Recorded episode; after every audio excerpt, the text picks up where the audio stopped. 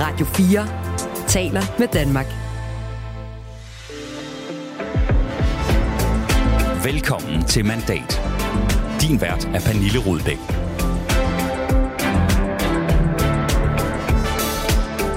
For et ganske kort øjeblik siden er der faldet dom i sagen mod Dansk Folkepartis formand Morten Messerschmidt, og dommen lød på en frifindelse. Der afsiges nu dom i sagen, og dommen den lyder således. ti kendes for ret. De tiltalte Morten Messerschmidt og Søren Peter Jensen frifindes. Statskassen skal betale sagens omkostninger. Værsgo, Søren. Ja, altså glade reaktioner fra eh, sikkert Morten Messerschmidt og folk, der var derinde for at støtte ham i retten på Frederiksberg her i dag. Det samler vi naturligvis op på som det første i udsendelsen. Og eh, så gør vi også status på den nye S V M-regering, der i dag officielt har dannet arbejdsfællesskab i en uge. Det at indgå i regeringen sammen er noget af det mest forpligtende, man kan, når man er på Christiansborg. Mm. Vi får besøg af to nyudnævnte politiske ordfører fra hver deres nystiftede parti, og så får vi også besøg af en rådgiver, der sad med helt inde ved S V M-forhandlingsbordet i den sidste slutspurt. I studiet er politisk redaktør Thomas Larsen. Jeg hedder Pernille Rødbæk. Velkommen til Mandat. Ja, Thomas Larsen, vi står altså her med en Dansk Folkeparti-formand Morten Messerschmidt, som er blevet frifundet i retssagen om den her meldt og fældsag, som har hængt over hovedet på ham i syv år. Hvad kommer det til at betyde for Messerschmidt? Jamen, det her er jo nærmest sensationel afgørelse, og som du ganske rigtigt er inde på, Pernille, vi taler om en af de mest omtalte sager i årevis. En sag, der har været med til at underminere Dansk Folkeparti, og som jo også på mange måder har været tæt på at knække Morten Messerschmidt undervejs. Nu er han frifundet, og det er klart, det her det er en kæmpe personlig triumf for ham, og det betyder jo så også, at nu kan han langt om længe begynde at koncentrere sig om politik, og han kan gå i gang med det arbejde, der handler om at forsøge at genrejse Dansk Folkeparti. Man må bare sige, at i de seneste år, der har den her øh, sag ligget som en kæmpe barriere for ham, og jo stort set gjort det umuligt for ham at, at tale øh, politik. Så det her, det er en kæmpe dag for ham, og også for resterne af Dansk Folkeparti, øh, og jeg tror også, vi kommer til at, at, at høre ham, altså kritisere både medier og tidligere partifæller, øh, og så vil han ellers, tror jeg, sætte fuld fart på maskinen i forsøget på at gøre D F stort igen. Jeg kan lige læse lidt af begrundelsen for dommen op. Øhm, retten finder, at det er overvejende betænkeligt at anse det for be- bevist, at der øh, blev afholdt et E U-seminar ved sommergruppemødet, og Morten Messerschmidt har dermed ifølge retten ikke givet urigtige oplysninger til E U, og han frifindes derfor i, i det forhold, og det samme gør han i dokumentfalsk. Altså det er jo en sag, der handler om det her sommergruppemøde tilbage i, øh, ja, for flere år siden efterhånden, øh, år siden. Ja, hvor at øh, der angiveligt skulle... Anklagen gik på, at han skulle have brugt midler fra, øh, fra E U til, øh, til at finansiere en del af det her sommergruppemøde, uden rent faktisk at bruge det på at afholde et E U-seminar. Men det, øh, det, det mener retten altså ikke er bevist. Det er jo anden gang, at sagen er for retten. Første gang, det var i august øh, tyve enogtyve. Her blev Morten Messerschmidt idømt en betinget fængselsstraf på seks måneder. Øh, men han klagede jo så øh, efterfølgende i, øh, til landsretten over dommeren Søren Holm Serup, som han mente var inhabil på grund af, at han havde havde tilkendegivet øh, en lang række forskellige ting om Messerschmidt på Facebook, og øh, det gav landsretten ham som ret i, og derfor så sagen altså måtte gå om på Frederiksberg. Øh, der er kommet nye beviser frem i den her sag, sag også en lydfil, så om det er det, der har givet udslaget, det ved vi ikke. Men, men øh, Thomas Larsen, øh, vi ved jo heller ikke, om man vil anke den fra anklagernes side, men hvad betyder det for øh, den her dom for, for den krise, som Dansk Folkeparti har været i, og det, muligheden for at rejse sig igen nu? Det er klart, at Morten Messerschmidt han står jo nu i en helt, helt anden udgangsposition i forhold til at forsøge at genrejse D F igen.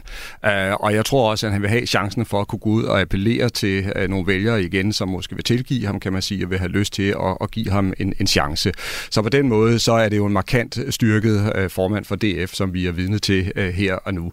Når det så er sagt, så er der jo heller ingen tvivl om, at D F har været ude på en nedtur uden sidestykke nærmest i den nyere politiske historie, og der er rigtig, rigtig mange årsager til, den krise blev så voldsom. Og det er klart, det slår man ikke lige en streg øh, henover. Der er rigtig, rigtig stort reparationsarbejde, der øh, venter, hvis det skal lykkes. Og så skal vi jo også tænke på, at det politiske landskab er forandret. D F har jo i mellemtiden fået nye, stærke øh, konkurrenter. Man kan nævne Danmarksdemokraterne med Inger Støjberg i spidsen. Øh, det bliver en, øh, en, en meget stor, kan man sige, rival i forhold til Dansk Folkeparti, og derfor så tror jeg heller ikke, at øh, genrejsningen bliver særlig nem. Og en anden omkostning, som D F jo også har lidt under, det er, at en masse erfarne politikere og også en masse fra talentmassen har jo simpelthen valgt at forlade partiet i disse år. Så man må sige, at man starter på noget nær bunden, altså i forsøget på at skulle genrejse partiet. Men det er klart, det her det er kæmpe rygstød til Morten Messerschmidt. Jeg tror også, vi får en debat øh, om hans øh, retssikkerhed øh, undervejs, og øh, man skal også lægge mærke til, i løbet af den her sag, der er selv hans arveste politiske modstandere og fjender, de har faktisk vælet ved det faktum, at sagen har varet så lang tid. Altså Morten ja, Messerschmidt har, befund... har, den, øh... Præcis, men det har... Ja. Morten Messerschmidt har befundet sig i et politisk vakuum i så mange år, og det er ikke særlig holdbart. Så der kan komme en debat i kølvandet på det. Vi har jo også i retssagen set flere tidligere partifælle vidne imod ham. Øh, Kristian Thulesen Dahl, Peter Skaarup, de har ikke været enige om, hvad der var sandheden i den her fortælling.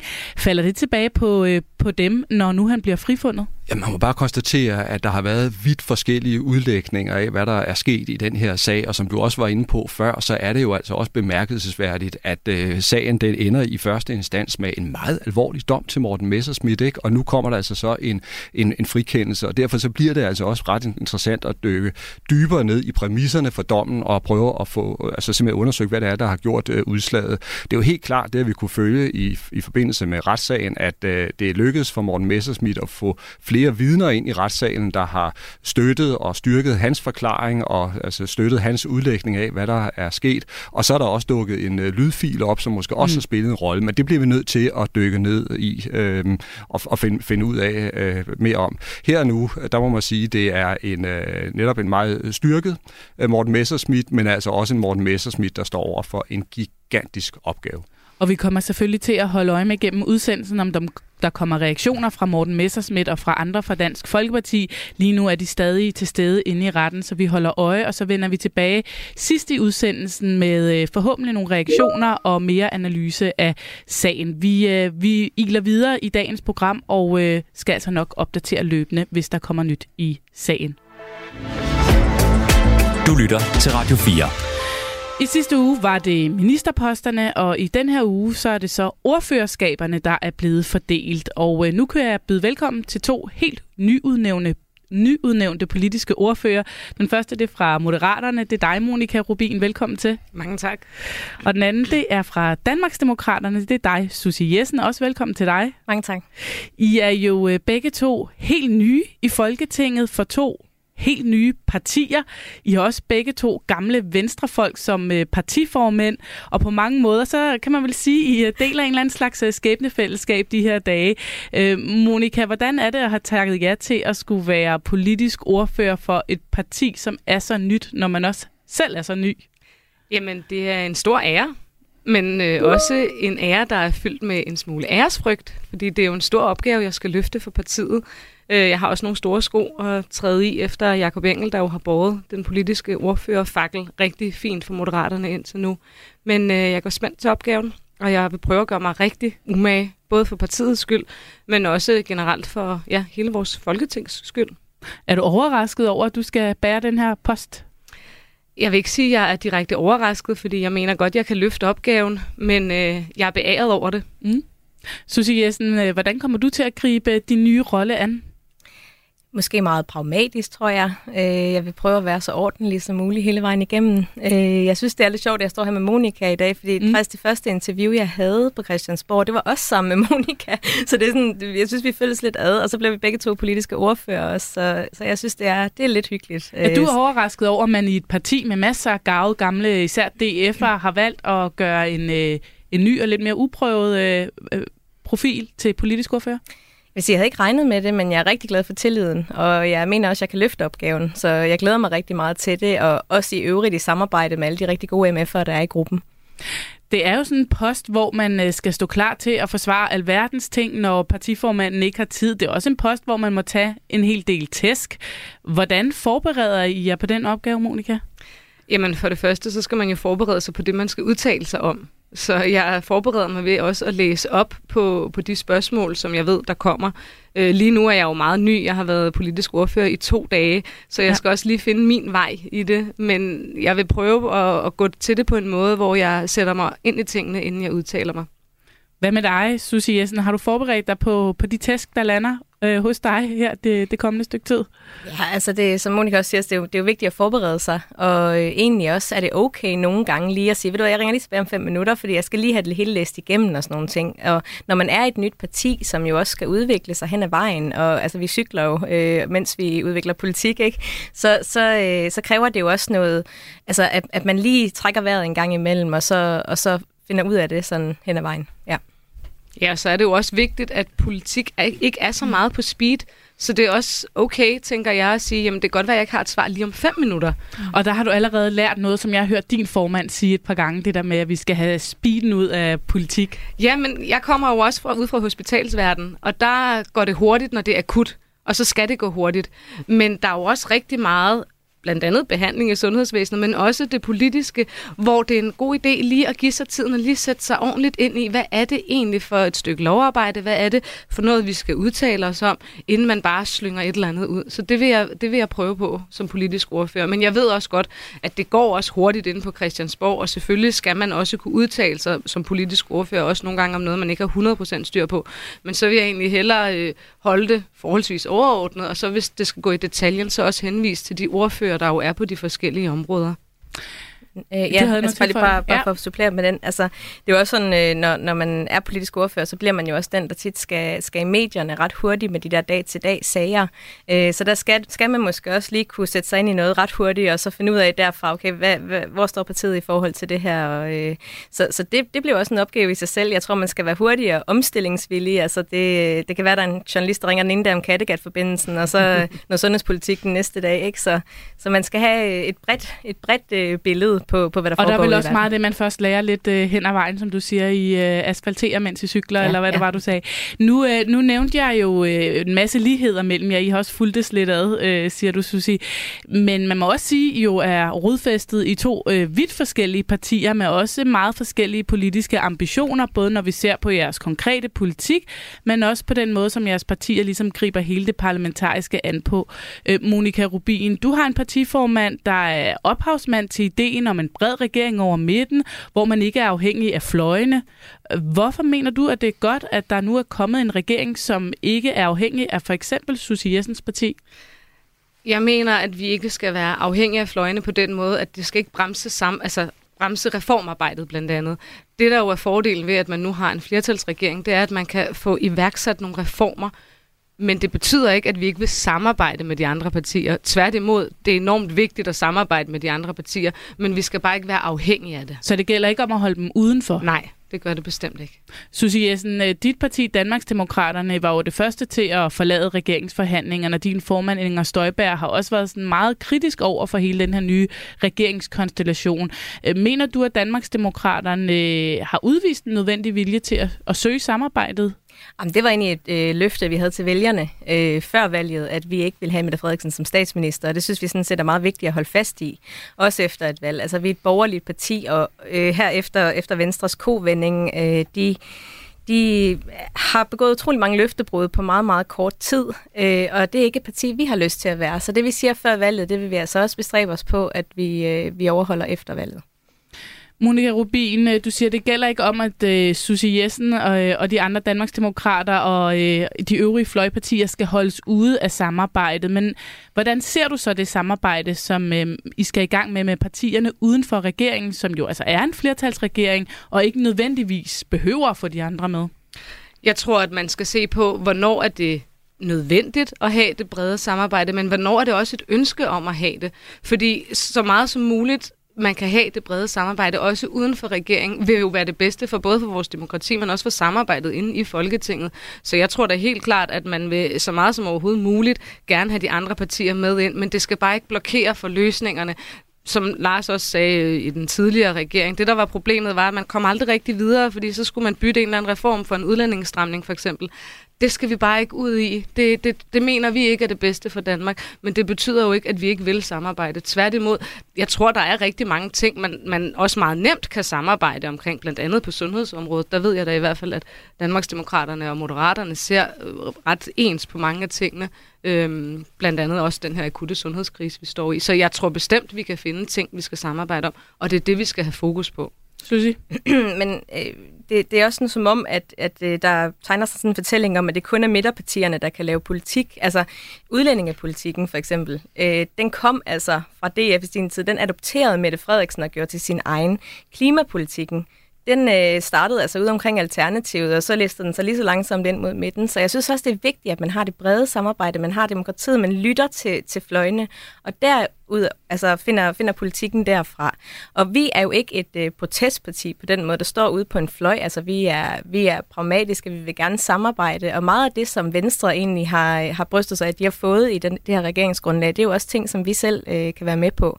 Så vi forstår ikke helt den der øh, folkevandring fra Blå Blok, som øh, Venstre er i gang med.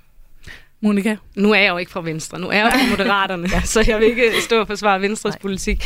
Men ja, det forenede tror... Venstre begge to, som jeg hørte ja, det på valgaften. Ja. men, men det betyder jo også, at, at det er jo ikke fordi, som jeg anerkender fuldstændig det, som du siger, Susie, I er jo ikke et eller andet protestparti øh, på yderfløjene, men vi har også manglet noget politisk substans fra jeres parti under valgkampen, fordi I jo er nye, så det... Jeg er sikker på, at vi godt kan finde en hel masse samarbejdspunkter med Danmarksdemokraterne og også med Enhedslisten, også med Nye Borgerlige. Det handler om at kigge på, hvor kan vi samarbejde, men de steder, vi ikke kan samarbejde, de steder, vi ikke er enige, der skal det ikke blokere for processen, blokere for at få lavet nogle reformer af det her velfærdssamfund. Fordi det, vi har brug for reformer i Danmark for at løfte fremad. Nu ved jeg jo særligt meget om, om sundhedsvæsenet. Mm. Jeg er også sundhedsordfører for Moderaterne. Og, og der dur det bare ikke, at man, man bliver forhalet i processen, fordi man skal sidde og diskutere noget symbolpolitik. Vi bliver nødt til at komme fremad. Forhaler I processen med symbolpolitik, synes jeg? Nej, det synes jeg ikke, vi, vi gør. Altså, jeg vil også sige, det der med, at Danmarksdemokraterne ikke har nogen politik. Ej, altså, vi har sprøjtet forslag ud, lige siden vi blev stiftet, og vi er fuld gang med arbejdet her. Øh, og, altså, jeg, jeg er bare glad for, at vi ikke har øh, lovet alt muligt i valgkampen, som vi ikke kunne holde. Altså, jeg, jeg er meget overrasket over, at I, øh, I vendte fuldstændig om i forhold til den her Mink-sag, altså med en advokatvurdering. Og jeg ved godt, du har hørt det mange gange, men det er ikke desto mindre, øh, mindre vigtigt at gøre opmærksom på. Altså, det er en sag, hvor vi rigtig, rigtig gerne vil undersøge det til bunds, og det kommer ikke til at ske på grund af Moderaterne og på grund af Venstre. Den skal du lige have lov til at svare på, Monika Rubin. Ja, altså det har jo lige været på talerstolen, og vores øh, hvad hedder det, gruppeformand har også talt om, der er jo kommet hele den her vurdering fra de tre professorer, som vi ligger os rigtig meget op af. Det ville formentlig ikke gøre en forskel, hvis der kom en ny vurdering. Så det er den, vi lægger os op af, og så handler det simpelthen for os om også at se fremad, blandt andet med, med minkene. De skal have deres øh, kompensationer hurtigst muligt. Altså det kan jo ikke være rigtigt, de først får dem i hvad? tyve otteogtyve eller et eller andet, ifølge den plan, der er. Men for os, der handler det simpelthen om, at vi skal, have ref- vi skal simpelthen have lavet reformer i Danmark, og det skal ikke være en eller anden forhandlingssituation for symbolpolitik. I'm sorry to say, men det var det, der var problemet i den tidligere regering med Venstre og med, Dansk Folk, med støtte af Dansk Folkeparti, at man kunne simpelthen ikke komme fremad. Der blev hele tiden blokeret for de her ting. Så det er derfor, vi gerne vil det brede samarbejde hen over midten, og vi er enormt glade for, at der er en flertalsregering nu, så man kan komme fremad med de her reformer. Så det, du siger, det er, at I vil gerne inddrage øh, partier som Danmarksdemokraterne, så længe de ikke står i vejen for de store reformer, som I gerne vil føre igennem? Ja, sådan kan man godt sige det. Susie Jessen, føler du dig tryg ved, at, at I nok skal blive inddraget i de store politiske aftaler, der skal forhandles igennem øh, i løbet af det næste stykke tid i, med den store flertals øh, midterregering? Jamen, jeg er glad for, at, øh, at vi hører, at, øh, at man gerne vil inddrage partierne. Øh, nu, jeg synes egentlig, at, at sådan hele formålet med meget Lykkes politiske projekt dengang var jo det der med at holde fløjene ude. Så altså, jeg, jeg synes, nu har vi nogle meget, meget vigtige ting, der er på vej. Vi har et forsvarsforlig her i, øh, her i foråret, som vi skal have forhandlet på plads. Det er en meget vigtig sag, som jeg også synes er vigtigt, at alle er med, uanset om man øh, er imod at sløjfe store bededag eller ej. Øh, den håber jeg, at I ryger, når vi får forhandlet lidt. Men øh, altså, sådan nogle ting her, synes jeg er meget, meget vigtigt, at man samarbejder bredt, og det har vi også vist i det danske folketing, at vi faktisk er, faktisk er rigtig gode til. Også i starten af corona for eksempel, der, der gik det jo faktisk rigtig, rigtig fint. Øhm, Monika Rubin, øhm, inden øh, Nå jo, nu har jeg lige glemt, at jeg skulle spørge dig om. øhm, jo, jeg tænkte bare herinde, vi også forlader jer helt. Altså, er der noget, som I to nyudnævnte politiske ordfører i henholdsvis en regering øh, og en blå opposition kan blive enige om i forhold til det samarbejde, der måtte vente? Ja, helt klart. Altså, det jeg gerne lige ville tilføje i forhold til det, Susie sagde før, det er jo, at det er jo enormt vigtigt at, at lytte også til fløjpartierne, fordi der er bare nogle forandringer, der også kommer derudefra. Så det anerkender jeg fuldt ud. Det er slet ikke fordi, at jeg synes, man skal lukke ørerne for, for den demokratiske samtale overhovedet. Altså, det vil jeg bare gerne lige understrege. Fordi hvis man ikke lytter til det, så får man jo heller ikke, øh, hvad skal man sige, påpeget de øh, biases, man selv kan have i blandt andet en regering, men også som person. Hvis ikke man lytter til dem, man er uenige med, så udvikler man sig heller ikke. Men det er bare vigtigt, at vi kommer fremad. Kommer fremad. Susie, er der noget, du kan enes med Monika om i forhold til det her samarbejde, der venter mellem jeres partier? Jamen, øh, det, det tror jeg da helt klart. Altså, det, det viser øh, samarbejdsvilligheden på Christiansborg. Altså, i årenes løb jo også, at, at man kan sagtens samarbejde med andre partier, men for os er det også bare vigtigt, at man holder fast i det, som man, øh, man står for og lover, og at en aftale er en aftale og sådan noget. Det håber jeg også, at vi kan bringe det ind i forhandlingsrummene. Det er jeg helt enig i. Det skal man bestemt. Tusind tak for besøget. I fik krydset klinger. Det bliver nok ikke sidste gang. I skal det to nyudnævnte politiske ordfører, Susie Jessen fra Danmarksdemokraterne og Monika Rubin fra Moderaterne. Tak fordi I var. Mange tak. Det er tid til, at dansk politik gør, hvad der er bedst for familierne, ikke hvad der er let for staten. Et stærkere Danmark, en grønnere fremtid, en friere verden. Men regeringsmagten er kun til låns. Du lytter til Mandat på Radio fire, hvor politisk redaktør Thomas Larsen og jeg, jeg hedder Pernille Rødbæk, er ved at gøre status på ugen, der gik i dansk politik, og hvilken uge der er netop faldet dom i retssagen mod Morten Messerschmidt, og øh, han blev jo altså frifundet, og der er allerede øh, reaktioner, der strømmer ind. Næstformand øh, René Christensen var ude at sige, at vi har fået en tidlig julegave, og øh, at han er meget lettet, og nu kan vi som parti komme videre, og øh, Peter Kofod, øh, som også har vidnet i sagen, jamen han, han jubler også. Og øh, lige nu, så taler Morten Messerschmidt altså til pressen foran retten, og vi kan lige prøve at høre noget af, hvad han har at sige. Elsker. Øhm, og det at gå rundt med det i syv år, øh, det er tungt. Hvad har den her sag øh, betydet for Dansk Folkeparti i dine øjne? Jeg tror, den har betydet meget. Øhm, Jeg vil sige, det er jo ikke den, der har defineret det brud, der har været i partiet. Men det er klart, at, øh, at det er øh, anstrengende for alle i et parti at skulle gå rundt i så lang tid med den slags anklager imod sig. Nu blev du frifundet i dag, men er der et eller andet, du fortryder igennem hele den her sag? Noget, du selv mener, det burde jeg have gjort anderledes? Noget, du har gjort forkert? Utvivlsomt. Men der er ikke nødvendigvis noget, jeg har lyst til at dele med dig. Er der et tidspunkt, hvor du har været i tvivl om din uskyld? Nej. Det er der ikke. Jeg har ikke været i tvivl om, at det rigtige ville være, at vi, både min assistent og jeg, blev frifundet. Men det store spørgsmål, når man står i en domstol, det er, om man også kan overbevise dommerne om det. Nu er det jo endnu øh, uvist, om der kommer en ankesag eller ej. Hvis der skulle komme en ankesag, og den her sag rulles op på ny, kan du så blive siddende som formand for Dansk Folkeparti? Bliver du siddende under alle omstændigheder? Det er simpelthen et dumt spørgsmål, jeg gider svare på i dag. Peter Skaarup og Martin Henriksen. Ja, vi øh, fader lidt ned for Morten Messerschmidt igen her, som altså ikke gad at svare på et dumt spørgsmål her til sidst, synes han. Men altså, Thomas Larsen, han må da alt andet lige være en øh, lettet mand i dag. Jamen, det er han jo også. Altså, det her, det er en øh, triumf for Morten Messerschmidt. Øh, og som vi også har været inde på, nu, øh, nu kan han formentlig lægge den her sag helt bag sig, med mindre altså, at den bliver øh, anket. Og øh, det betyder, at han så kan koncentrere sig om for alvor og med fuld styrke og, øh, og, og genrejse D F øh, og få fokus på øh, det politiske. Og så forudser jeg altså også, at vi får en debat om det forløb, han har været I, uh, ja, det startede han også med at sige, det her, de syv år, der, ja, det der er, har været for er ham. Det er uhørt lang tid, ikke? Og hvor vi først har været igennem en lang fase, hvor uh, det, det sagen skulle efterforskes nede i, i, i Bruxelles, ikke? Uh, uh, det tog meget lang tid, og så har han været hjemme hos de danske myndigheder, og så har der været uh, det her forløb i, i retssalene, som jo også gik hen og blev en skandale, uh, da man nåede frem til, at den dommer, der fældede den første hårde dom, altså simpelthen var inhabil. Så jeg kan godt forstå, at han uh, midt i glæden her også har har en, en vrede, som kommer ud mellem øh, sidebenene øh, her. Øhm, og det er simpelthen så mange år, han har været fastlåst i den her sag, og reelt ikke har kunne arbejde for, for, for fuld styrke. Og øh, vi vender altså som sagt tilbage til dommen mod, eller frifældelsen af Morten Messerschmidt, og det gør vi øh, i sidst i udsendelsen, hvor vi også regner med, at der sikkert er kommet flere reaktioner. Du lytter til Mandat på Radio fire. Og så sidder jeg her og øh, kigger på et billede, som er taget inde bag de øh, lukkede døre ved forhandlingerne mellem S, V og M på Marienborg, da det gik ind i sin absolutte slutfase. Og på det her billede, der kan man se ja, Mette Frederiksen ved midten af bordet, og ved siden af hende sidder en øh, Nicolai Wammen og en Morten Bødskov og nogle rådgiver over på den anden side. Lige over for hende, der sidder Jakob Ellemann, han har Trotsund Poulsen og Sophie Løhde ved sin side, og så sidder jeg Lars Løkke Rasmussen deroppe med os med Jakob Engel-Schmidt, og helt nede i hjørnet, ja, der sidder øh, en rådgiver og kigger ned i en øh, mobiltelefon, og det er dig, Jakob Bruun. Ja, det var sådan en slags Finn Holger.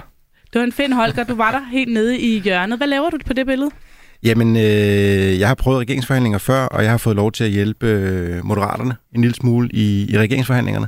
Lidt øh, overraskende f- ja. for mig selv i virkeligheden, fordi jeg havde ikke så meget med dem at gøre på forhånd, men, men kender Lars Løkke rigtig godt, fordi jeg har arbejdet for ham i mange år. Ja, lad os måske lige præsentere dig ordentligt. Du har nemlig været tidligere rådgiver i Venstre for Lars Løkke Rasmussen, var med under regeringsforhandlingerne i, i to tusind og fjorten og to tusind og femten, var egentlig ude af alt det der, og så ringede Lars Løkke Rasmussen og spurgte, om du ikke lige kunne komme ind og hjælpe der øh, under de her forhandlinger. Hvad ville han gerne have dig til? Ja, men grundlæggende et, et nyt parti som, øh, som Moderaterne, som jo i realiteten kun har eksisteret i et halvt år, har jo rigtig meget, øh, har rigtig mange visioner, har rigtig mange, meget engagement, men mangler jo i virkeligheden meget af den, øh, det, det rugbrød, som ligger øh, nede i maven af et politisk parti. Det vil sige, hvordan får man deres holdninger omsat til helt konkrete politikforslag. Og det var noget af det, som, øh, som han ved, jeg har arbejdet med, og som han spurgte, kunne du ikke lige hjælpe med det? Så vi har den, det, det robuste fundament, øh, hvis vi bliver inviteret ind i, i regeringsforhandlingerne. Så han havde en masse visioner, og du sad så og konkretis- konkretiserede det ned i ting, han kunne tage med til forhandlingsbordet. Men i selve slutspurten, så sad du så også med derinde ved bordet. Hvordan oplevede du slutspurten i de her forhandlinger? Jamen, for det første er det jo et helt vanvittigt spændende rum at blive, øh, blive inviteret ind i. Altså, det er jo øh, politisk Danmarks historie, der bliver skabt i, i de der situationer, og, og det har været, nu er jeg så heldig, jeg har prøvet det tre gange, øh, både da, da Venstre-regeringen blev skabt i femten og, og V L A G-regeringen i seksten. Og, øh, og, og man sidder jo på den ene side dybt koncentreret omkring det politiske, men samtidig ved man jo også godt, at, at de mennesker, der sidder omkring bordet, det der foregår, det er en, en del af politisk Danmarks historie, og derfor er det ret specielt. Det er der slet ikke nogen tvivl om. Og helt konkret, altså, der sad de jo så øh, folk, du har kendt gennem øh, mange år, Mette Frederiksen, Lars Løkke Rasmussen og Jakob Ellemann. Hvordan oplevede du det forhandlingsmiljø, der var imellem de tre? Jamen, jeg må sige, jeg var, jeg kom jo først ind i den sidste uges tid, og var ret overrasket over, øh, positivt overrasket over, den stemning, der faktisk var skabt i rummet, den tillid, der tilsyneladende var, eller tydeligvis var, mellem aktørerne. Altså fordi, når, når, når, når de sidder omkring bordet, så sidder der jo på hver sin side af bordet to partier, som har været hovedfjender gennem rigtig mange år, altså Venstre og, og Socialdemokratiet, som har brugt rigtig meget af deres politiske energi på at bekæmpe hinanden. Jeg har selv været med til det i, i, i mere end et årti. Og lige pludselig oplever man, at når først man får skrællet noget af retorikken til side, når først man får en fornuftig samtale, der egentlig handler om, hvad det er, vi gerne vi vil med vores land, hvordan kan vi i fællesskab finde nogle løsninger, så er de i virkeligheden båret af meget af det samme.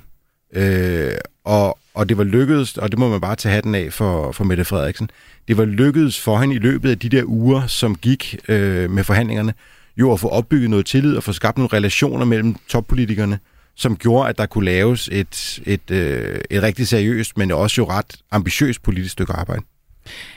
Der var jo lang tid tale om, at det på vandrørene det lød til, at det skulle blive en S V-regering.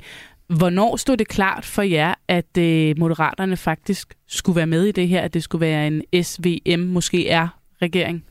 Jamen, jeg tror faktisk, at, at der var et anden, en anden konstellation, som længe faktisk var favoritten. Øh, og det var i virkeligheden de, de gamle magtpartier, de partier, som lavede øh, den brede forsvarsforlig, det nationale kompromis, som de kaldte det, for et, øh, et halvt års tid siden. Jeg, jeg tror i virkeligheden, de fem partier, altså det vil sige Socialdemokratiet og Venstre, jo vist, men også S F, konservativ og radikal, det var i virkeligheden i, i et stort del af forhandlingerne, var i virkeligheden det hovedsigte, som mange af dem havde. Da det så lige pludselig viste sig, at konservative, ah, de havde ikke rigtig mod på det, så faldt S F fra, og så lige pludselig blev der åbnet en dør på klem, som, som så også betød, at, at Løkke, selvom han måske egentlig har været fader til hele den her idé om mm. at, at gøre noget hen over midten, han blev så inviteret med ind, og Moderaterne blev inviteret med ind i, øh, i rummet igen. Så var der også de radikale. De sad med ved bordet helt til sidst, og var faktisk også med hele natten fra mandag til tirsdag. Alt tydede på, at der skulle dannes en firkløverregering med dem. De sprang i målet i sidste time. Hvordan oplevede du øh, det inde ved forhandlingsbordet, at øh, de pludselig hoppede fra igen?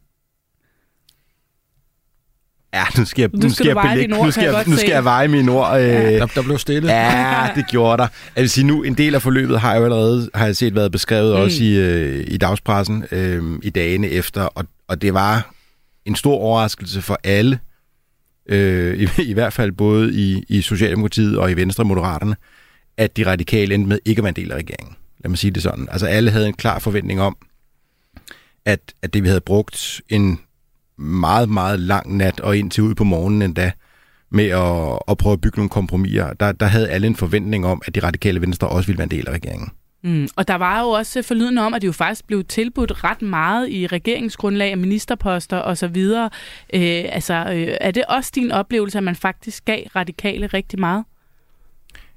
Ja, det er det bestemt. Og, og jeg tror også nu, jeg er ikke ekspert i radikale Venstre, men, men, men gode folk, jeg kender og som er det, Øh, har også kigget på det regeringsgrundlag, der jo er blevet offentliggjort efterfølgende og sagt, der er rigtig meget politik i det her regeringsgrundlag, som ligner noget, de radikale Venstre burde kunne se sig selv i. Nu kan jeg jo se, at Thomas står og nikker herovre ved siden af, ikke? Mm. Altså, der er, en, der er et ret ambitiøst øh, indsats på klimaområdet. Der er øh, en reformambition, som jo også traditionelt har været radikale Venstre-politik. Så, så der er mange ting, som ligner noget, de radikale Venstre burde kunne se sig selv i. Men, men der var til synligheden nogle knaster, som, som åbenbart ikke kunne overkommes. Og, og, og, og alle ville egentlig gerne have haft med både Venstre og Socialdemokratiet og Moderaterne, sådan som jeg forstår det. Ja, og, og, og det er der flere grunde til, men den vigtigste grund er jo i virkeligheden, at den regering, der er dannet nu, den er godt nok et flertalsregering, men den er på et så spinkelt grundlag, som den lige akkurat kan være. Mm. Altså de tre partier, der nu er regering, de har niogfirs mandater til sammen. Og selvom man så kan medregne i nogle sager øh, de fire nordatlantiske, så er det stadigvæk, øh, det balancerer på en knivsæg, øh, og der skal ikke så meget til, for at flertallet tipper. Og, og den, den analyse, man, man, man havde, eller den diskussion, man havde, også mellem de tre partier i dag, øh, den går jo på, på den ene side, er det selvfølgelig nemmere at være tre partier i en regering, og skulle blive enige i tre partier, end at skulle være enige i fire partier. Det giver sig selv. Det, det, det, det, der, det siger næsten sig selv, at det er nemmest.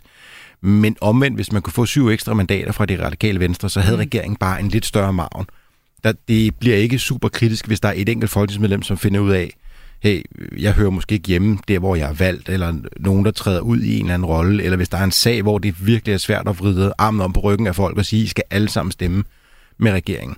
Så, så de der ekstra syv mandater, de ville have gjort en, øh, en ret stor forskel i forhold til at sikre lidt robusthed omkring regeringen. Nu har du siddet med ved de her forhandlinger, du har siddet med to gange før. Hvordan har de her forhandlinger været anderledes? For det første har de jo været historisk lange. Ja. Og, og, og det er jo et udslag af mange forskellige ting. Det er et udslag af, at Mette Frederiksen jo øh, lagde hånden på kogepladen og sagde, at hun ville sådan set gerne forsøge det brede samarbejde. Så var der en lang periode, hvor der ikke skete særlig meget, fordi Venstre skulle finde ud af, om de egentlig var til noget eller ikke var til noget, og det afklarede de så på deres landsmøde. Så de første tre fire uger, det gik jo utrolig langsomt, med egentlig bare lidt kaffe og lidt sonderinger og, mm. og frem og tilbage, ikke? Øhm, så processen har været vanvittigt lang, men, men den har også, som jeg sagde før, åbenbaret, at forskellene mellem toppolitikere i de centrale partier, den er i virkeligheden ikke så stor endda. Udadtil kan man sagtens finde nogle, nogle forslag, hvor man godt ved, der ser man forskelligt på det. Og ideologisk er der stor forskel, men i den praktiske hverdag, når man, når man sådan kører sager gennem regeringen, når man arbejder med forlig og aftaler, så kan man jo også se historisk langt de fleste ting, der er Venstre og Socialdemokratiet, de er jo sådan set enige på, på mange strækninger. Og, og det får man sådan mulighed for at prøve at, at forløse i et så forpligtende samarbejde, som det kan være, nemlig regering. Nu øh, er det der så det umage politiske ægteskab over midten, og øh, det her nye arbejdsfællesskab, som øh, det er jo blevet døbt, Hvem kom egentlig på det? Ja, altså, det lyder som Mette Frederiksen, gør det ikke det? Lad os sige det. Som er mellem Mette Frederiksen og Jakob Ellemann Jensen og Lars Løkke Rasmussen. De har jo også i den her uge siddet øh, side om side og givet deres første samlede interview til T V to. Og øh, jeg kunne godt tænke mig lige at øh, spille et par klip. Det første, vi skal høre, det er Jakob Ellemann Jensen, som taler om den her tillid, som du også øh, var inde på.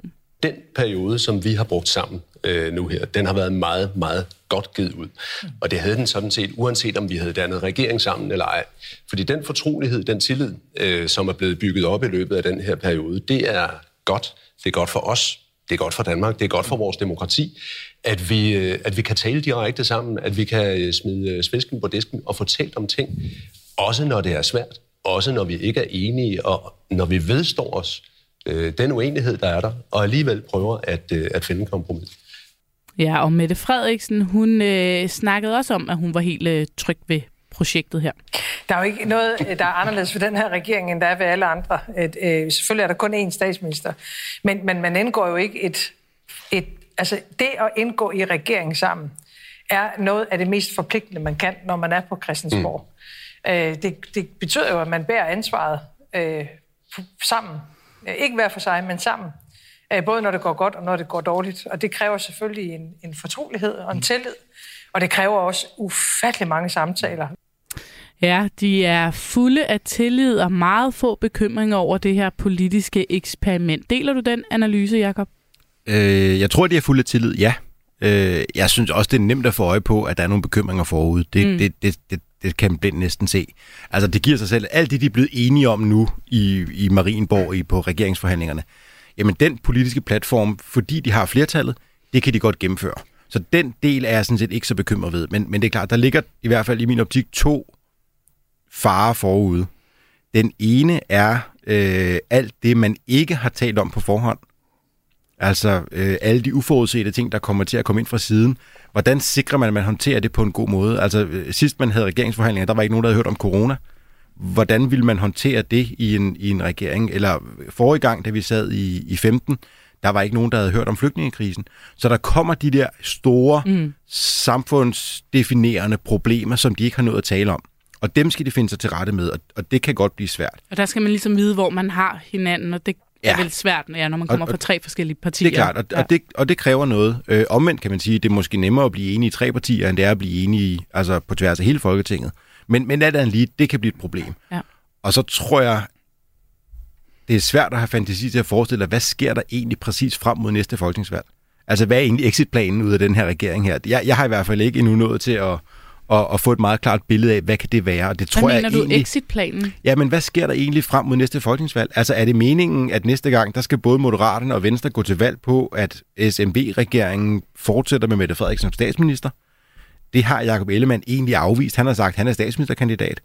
Hmm, går, er, er de regeringen lige frem til valgudskrivelsen, men opløses? Mm. Eller, det, det, det bliver noget af det, som bliver lidt spændende at prøve at... at og hvor forsker i løbet af de næste par år, hvad, hvad bliver egentlig udviklingen? Bliver regeringen stabil nok til, at den kan holde en hel valgperiode? Og hvad sker der frem mod næste valg? Så, så de to ting, det uforudsete, og så exitplanen, når hvad, man så må sige, det har jeg svært ved at, ja. at, at gennemskue på nuværende tidspunkt i hvert fald. Thomas Larsen, jeg kunne også tænke mig lige at få dig på banen her. Hvordan ser du øh, udfordringerne forud for den her regering? Hvad bliver de største knaster, tror du?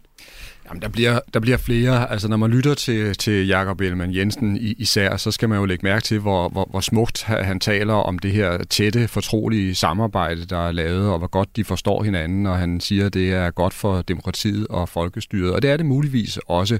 Men det, der bare er problemet, tror jeg, for især ham, det er, at han kan godt være nået frem til de her konklusioner, men han skal altså have sine egne vælgere med til det, og det bliver en udfordring, især når vi husker på, hvor ekstremt hårdt han gik til Mette Frederiksen under for eksempel skandalen, hvordan han har talt om, at han overhovedet ikke havde tillid til hende, og så videre, og så videre.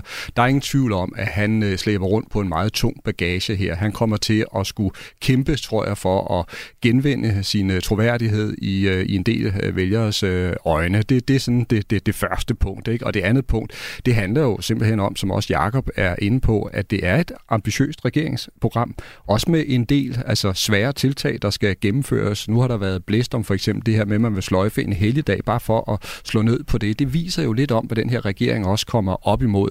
Og der skal den altså have en meget, meget stærk øh, indre styrke for at holde sammen og for at komme igennem med de her ting. Og, og så i, i forlængelse af det, Thomas siger, det er jo ikke kun regeringen selv, der skal holde sammen. Fordi dem, der er ministre, de, og så mødes jævnligt, de skal simpelthen nok lykkes med det. Men det, man skal huske, det er, at der sidder nu også tre folketingsgrupper. Der mm. sidder en helt uprøvet gruppe hos Moderaterne, uden parlamentarisk erfaring. Og så sidder der øh, to meget selvbevidste grupper hos Venstre og hos især Socialdemokratiet, hvor man skal finde ud af, hvordan får man også dem til egentlig at abonnere på den her idé. Det er dem, der skal lægge stemmer til det nede i, i Folketingssalen. Altså, forestil jer en, øh, en Ida Auken, mm. som kulturordfører for Socialdemokratiet, nu skal bakke op om Jakob Engel-Schmidt, eller øh, Venstres to retspolitiske dynamoer, om så må sige, Preben Bang Henriksen og Janne Jørgensen, de skal nu til loyalt at bakke op om Peter Hummelgaard som justitsminister. Der, der bliver noget dynamik, som også bare i det daglige arbejde i Folketinget, kommer til virkelig at kræve, at de slår nogle knuder på sig selv, og der også bliver opbygget noget tillid, ikke bare mellem de tre partiledere, men også hele vejen ned igennem rækkerne, også på de, øh, de niogfirs, som nu udgør flertallet. Ja, det skulle jeg til at spørge om, fordi vi snakker om, de snakker om den der tillid, der er mellem de tre. Du mærkede den også selv, da du sad i lokalet, men ja, hvordan får man det forplantet sig ned i folketingsgrupperne? Talte man om det? Har man nogle værktøjer til det? Eller ligger det ude hos de enkelte partier og, og forsøge at skabe den tillid? Det ligger i høj grad hos de enkelte partier, men der er ikke nogen tvivl om, at, at øh, Mette Frederiksen som regeringsleder er meget bevidst om, at det er en anden type regering, hun skal være i spidsen for. Og, og derfor man kan også se, at hun har nu etableret det her udvalg for regeringsledelse, som er en ny ting. Og der er ikke nogen tvivl om, at de ministre, som nu kommer til at sidde på hver deres ressortområde, de får en kæmpemæssig opgave i at sikre, at ordførerne, især ordførerne for de to partier, som man ikke selv tilhører, at de føler sig hørt og inddraget og orienteret og lyttet til igen og igen og igen. Og det bliver en kæmpe mm. ledelsesmæssig opgave, og det bliver i virkeligheden jo en opgave, som Mette Frederiksen og Løkke og Ellemann i fællesskab skal lykkes med, for de kommer til at banke deres egne ministre oven i hovedet og sige, husk nu at tale med ordførerne fra de andre partier.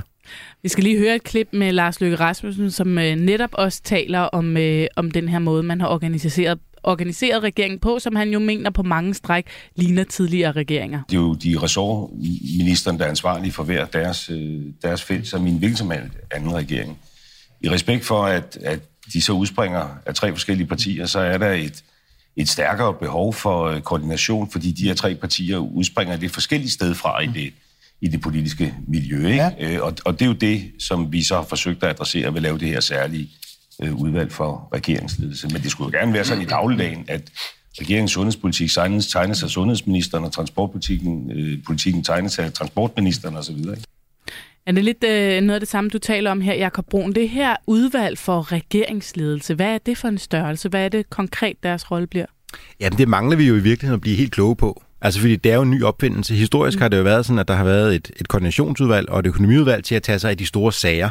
Men, men det bliver jo en slags, øh, det bliver jo en slags øh, bestyrelse for regeringen, som grundlæggende skal overse både, at, bev- at regeringen bevæger sig den rigtige vej på det strategiske plan, og at øh, maskinen er velsmurt. Og, og det bliver jo så... Øh, der er ikke nogen tvivl om, jo, det, det var der lidt... Øh, hun fik lidt spørgsmål til det, Mette Frederiksen, hele dagene her, i, hvor de havde de her fællesinterviewer alle tre. Hvem der sidder for bordenden. Mm. Og... Øh, Og man skal bare ikke glemme, at ja, det er et arbejdsfællesskab, men der er en, der bestemmer, og det er statsministeren. Og, og, og nu det, der kender du de to andre rigtig godt. Kan de i sidste ende leve med, at det er hende, der bestemmer, også hvis de er uenige? Ja, det bliver de nødt til. Det er vilkårene. Altså, det, der er ikke nogen tvivl om, Socialdemokratiet og Mette Frederiksen personligt sidder i en så stærk magtposition, at det er helt uomgængeligt, at det er hende, der får bordenden. Hun har, hun har langt flere mandater, end de to andre har til sammen. Hun har selv fået et kanonvalg. Hun har et rødt flertal, hvis det går helt galt. Så det er hende, der får bordenden. Ingen tvivl om det. Det ved jeg godt, man, man kan sige, når man kigger på størrelsen. Jeg tænker bare også personlighedsmæssigt og gamle arvefjender, om man kan, om man kan æde den. Men det har de måttet gøre op med sig selv, og det kan de. Jeg tror ikke, Mette Frederiksen har nogen problemer med at sætte sig igennem. Det er Nej, ikke min oplevelse. Okay. Nej, og heller ikke over for de to herrer der. Nej. Kan det lykkes det her, Jakob? Kan det flyve? Du sad derinde, du har set det blive bygget op. Du kender øh, konstruktionerne indenfra. Kan det også flyve i den virkelige verden her de næste par år? Ja, de næste par år, det tror jeg godt, det kan. Altså, jeg er ikke slet ikke i tvivl om, at i treogtyve og nok også i fireogtyve, der vil være så mange store reformer i gang øh, på økonomisiden, sundhed, velfærd, klima, at der kommer til at være et rigtig travlt arbejdsprogram, hvor man nogenlunde ved, hvor man skal hen. Jeg føler mig så rimelig sikker på, at vi nok ikke når en fuld fire års valgperiode. Altså fordi jeg tror, når man begynder at have sat flueben ved rigtig mange ting i regeringsgrundlaget, og det vil man have i løbet af et par arbejdsår, eller sådan den stil, så begynder man at kigge på, hvad skal der så egentlig ske nu? Og enten skal man revitalisere øh, S M V-samarbejdet, eller også skal partierne begynde at overveje med sig selv, vores bedste vej frem, er det at blive i regeringen, eller er det at bevæge os ud i en eller anden form for, for, for frihed? Og der nåede vi til den der exitplan, som øh, vi stadig har svært ved at, at se for os. Det er ikke noget, øh, man har lavet på forhånd, exitplanerne, så vidt ej, du ved. Nej, det er det bestemt. Dem øh, må de opfinde hen ad vejen. Hvad så, Jakob Bruun? Øh, tager du også øh, telefonen næste gang Løkke eller en anden ringer og har brug for lidt rådgivning øh, i den nye regering, eller er du øh, færdig med det? Jeg vil altid gerne give et godt råd, men, øh, men jeg har prøvet og oplevet alt det, jeg selv havde brug for i politik, og det her var så en, øh, en ekstra bonus, som jeg faktisk ikke havde regnet med. Så jeg er, jeg er færdig med at have min hverdag på, øh, på Christiansborg. Men så kan vi få glæde af dig her øh, inden. Tusind tak, meget fordi gerne. du øh, kom, Jakob Bruun. Selv tak. Hvad har vi så opnået de her tre år, trods pandemi og krig? Der er altså nogle forbindelseslinjer, der er ved at blive kappet. Og derfor er der i den grad fortsat brug for os. Ja, du lytter til Mandat på Radio fire. I studiet er politisk redaktør Thomas Larsen. Jeg hedder Pernille Rødbæk, og de sidste ti minutters tid, ja, dem skal vi altså igen bruge på at tale om den ganske bemærkelsesværdige dom, som der faldt her i starten af programmet, eller en frifindelse var det jo af Dansk Folkepartis Morten Messerschmidt, som altså blev frifundet i sagen om øh, Meldt og Felt. Øh, det er også det, der handler om E U-svindel og dokumentfalsk. Det lød sådan her i retten. Der afsiges nu dom i sagen, og dommen den lyder således. ti kendes for ret. De tiltalte Morten Messerschmidt og Søren Peter Jensen frifindes. Statskassen skal betale sagens omkostninger. Værsgo, Sened. Kan vi få noget ro? Ja, så fik de lidt ro. Retten besluttede altså, at øh, Morten Messerschmidt skal frikendes. Øh, det ville være overvejende betænkeligt at dømme ham, mente retten enstemmigt. Med andre ord kunne man altså ikke bevise, at han var skyldig. Nu venter vi så på at høre, om øh, anklagemyndighederne anker dommen. Det vil tage lidt tid, øh, før vi ved det. Øh, men indtil da, så er der altså allerede kommet et par reaktioner inden fra retten.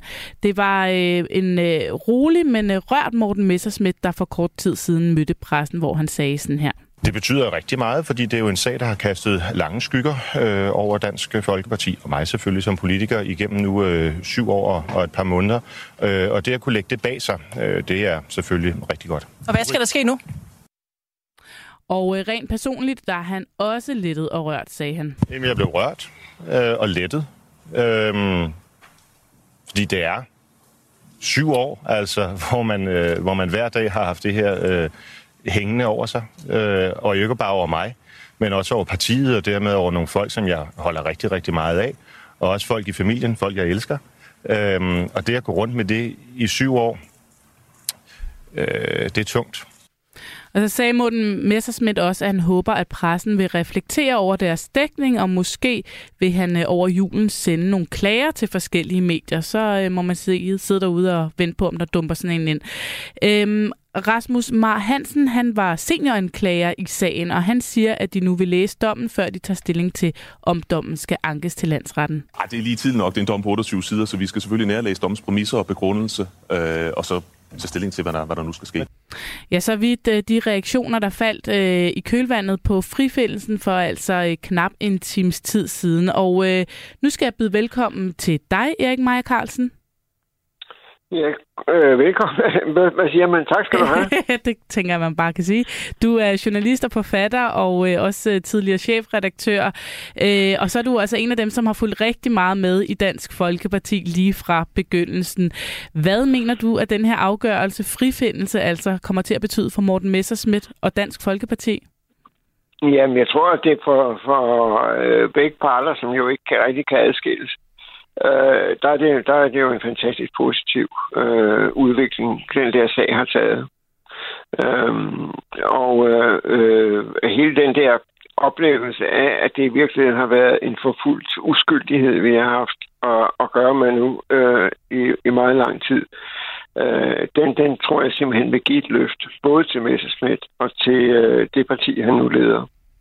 Det er jo en sag, der har stået på siden to tusind og femten. Nu har han frifundet ja. Morten Messerschmidt, ja. Men hvor meget skade har den her sag egentlig gjort på, på partiet og på ham, mener du? jeg tror, at den har gjort betydelig skade. Og, øh, og øh, altså det, det, jeg ved ikke, om det har, har haft nogen øh, direkte indflydelse på, på øh, afgørelsen, men, men altså, det er unægteligt bemærkelsesværdigt, at øh, vi oplever det her samtidig med, at der er stort set samtidig med, at der er blevet afsløret gigantiske øh, altså, øh, øh, svinden i, i E U-regi, altså en helt anden målestok i virkeligheden. Øhm, der, der, der er jo hængt den her mistanke over Morten Messerschmidts hoved nu i syv år. Er den helt ja. væk nu, mener du? Altså, er han, øh, eller er der noget, stadig noget, der vil klæbe til ham om mistanker om, om det, det helt gik efter bogen? Det er jo en sag, der har, altså hele tiden har sådan en meget stærk politisk dimension i sig, øh, og, øh, og det vil den nok også fortsat have. Altså, der vil nok blandt hans mest indædte politiske modstandere være folk, der ligesom ikke rigtig øh, siger, at det øh, håber på en, en øh, appel til en højere instans, eller øh, øh, og udtrykker en vis utilfredshed eller usikkerhed i forhold til det her, øh, den her dom, der er fældet i dag. Nu øh, er den her store sten i skoen for Dansk Folkeparti så ryddet af vejen. Øh, ser du for dig, at Morten Messerschmidt nu også har øh, fået banet vejen til for alvor at kunne genrejse Dansk Folkeparti? Altså, det kommer jo lidt an på, hvad du mener med øh, at genrejse Dansk Folkeparti. Jeg, jeg tror simpelthen, at der øh, har været en generel udvikling i dansk politik, der gør, at Dansk Folkeparti ikke rigtig får den, den, den position, de har haft tidligere. Altså, der er nu et øh, bredt flertal i Folketinget, meget bredt flertal i Folketinget, der bekender sig til den øh, såkaldt brede, øh, øh, hvad hedder det, stramme udlændingepolitik. Og, øh, og det vil der, altså, det, det vil være ganske afgørende for, hvordan også det her bliver modtaget. Der er ikke nogen, der har nogen, hvad kan man sige, noget politisk øh, interesse i, at øh, læse sagen op, eller øh, hvad hedder det, øh, ja, eller, eller argumentere for en, en, en appel. Det tror jeg faktisk ikke. Tusind tak for at gøre os lidt klogere, Erik Maja Karlsen, journalist og forfatter, og altså ekspert i Dansk Folkeparti, hvis man øh, kan kalde ham det. Øh, der er kommet flere reaktioner. Dansk Folkeparti skriver selv på Twitter, syv år på pinebænken er endelig slut. Syv års hets er overstået. Morten Messerschmidt er blevet frikendt. Thomas Larsen her til sidst. Ja, de er glade og lettet, men de er også lidt vrede. Jamen, det har de også grund til at, at være, fordi syv år, det er altså ekstremt lang tid, og det er også for lang tid, hvor netop øh, hele øh, partiet og Morten Messerschmidt har været fanget i et, øh, et tomrum. Jeg tror, der kommer en stor øh, debat om det, og så synes jeg også, at øh, Erik Maja Karlsen er inde på en anden interessant øh, dimension, der handler om proportioner, ikke? Altså, det er en sag, der jo aldrig har handlet om, at det ligesom var personlig berigelse, det her handlede om, og beløbet har trods alt også været til at overse, ikke? Og, og lige nu, der kan vi se, som Karsten var inde på, at der er en potentielt kæmpe korruptionsskandale, altså der er på vej i, i, i E U. Så jeg tror, vi kommer til at, at få en debat, der handler om, om man i virkeligheden altså også har skudt på, på gråsbue med kanoner i, i den mm. her sag, og det er selvfølgelig også klart en interesse, som Morten Messerschmidt har her nu at sige, det her, det har været helt galt grebet an, helt fra begyndelsen, og det har gjort store skader på ham, det har været urimeligt. Øh, den debat kommer. Pia Kjærsgaard har også øh, skrevet, øh, eller har udtalt sig til Ritzau. Hun siger, jeg er umådeligt lettet, det må jeg sige. Helt, helt, helt, helt umådeligt lettet. Så det er så godt. Så nu kan vi gå julen i møde med stor glæde, det siger hun til øh, Ritzau. Kæmpe lettelse i Dansk Folkeparti. Ja, men det er der, og det har de også øh, god grund til at, at have den, øh, den følelse her og, og nu. Og så, som også øh, Maja Karlsen var inde på, det der virkelig, virkelig bliver interessant nu, det er at se, hvordan vælgerne reagerer på det her. Fordi jeg tror, at øh, det her, det er faktisk et, et stort rygstød til partiet. Det er en chance for at få et afsæt, så man kan begynde at få nogle vælgere tilbage igen, i stedet for at skulle vinke farvel til dem, sådan som man har gjort det i flere øh, år. Ikke? Øhm, jeg tror, der vil være en del vælgere, der, der vil sige, det her, det, det, det har været et urimeligt øh, forløb, og, og de vil øh, måske have lyst til at komme tilbage igen.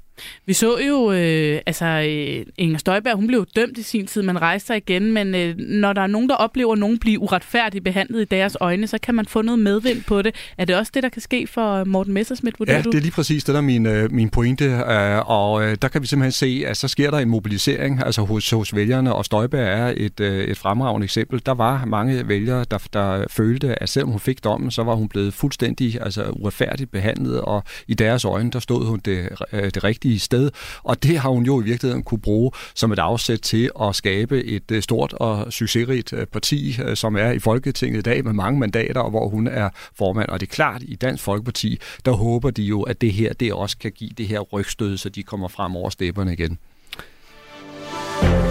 Du lytter til Mandat på Radio fire. Ja, med det så er vi altså ved vejs ende i dagens Mandat. Når vi er tilbage igen næste onsdag, så er det med en helt særlig året, der gik udgave af Mandat, hvor vi kigger tilbage på alle de største politiske opture og nedture og på de politiske profiler, der har gjort sig særligt bemærket i løbet af året, der gik. Og så kigger vi altså også frem mod det politiske år, der venter. Det kan du naturligvis også finde som podcast i Radio fires app. Indtil da, rigtig god jul derude, og tak fordi du lyttede med.